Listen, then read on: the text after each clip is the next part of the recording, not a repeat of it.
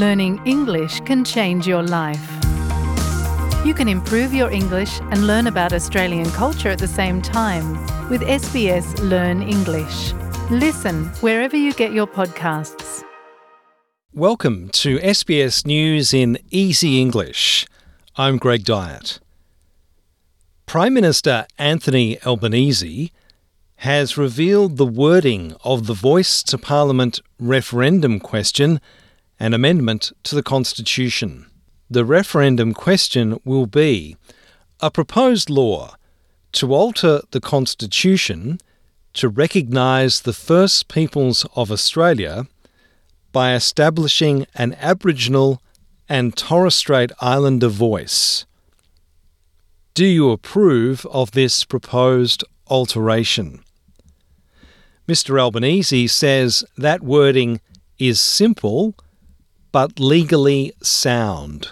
And it is a form of words that all of us have confidence will gain the strongest possible support from the people of Australia at the referendum and deliver the best possible outcomes in the years ahead.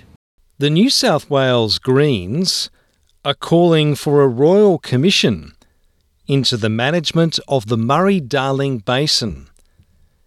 As cleanup begins in outback New South Wales after the biggest fish kill in the region's history. Millions of dead fish have washed up on the Darling Baaka River at Menindee, near the borders of Victoria and South Australia, after prolonged flooding and repeated heat waves in recent weeks. 10 Australian Defence Force personnel have survived an Army helicopter crash into the water off the New South Wales south coast during a routine counter-terrorism training exercise. The soldiers were rescued after the helicopter ditched into the ocean near Jervis Bay last night. Two of the crew suffered minor injuries. Police have arrested five men over the importation of $15 million worth of methamphetamine after they intercepted a light aircraft in rural Queensland. The plane had been flown from Papua New Guinea. The Australian Federal Police say they will allege the plane was flown at very low altitude with its transponder turned off to avoid detection. They say the plane had been on its way to New South Wales and had stopped in the central Queensland town of Monto to refuel.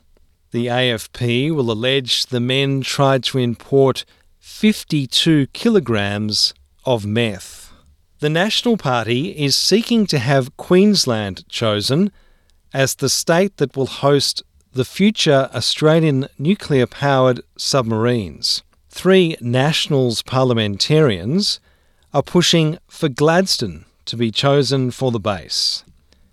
Matt Canavan, Colin Boyce, and Michelle Landry say central Queensland should be considered due to its northern location. A short list for an East Coast base includes Brisbane, Newcastle, and Wollongong. But Senator Canavan is adamant Gladstone is Australia's second best harbour, only behind Sydney.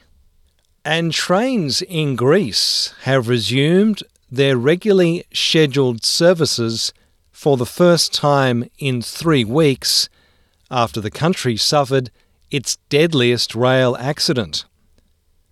The head on collision in late February left more than 57 people dead and countless others injured, with nine of them still in hospital. I'm Greg Dyett, and that's SBS News in Easy English.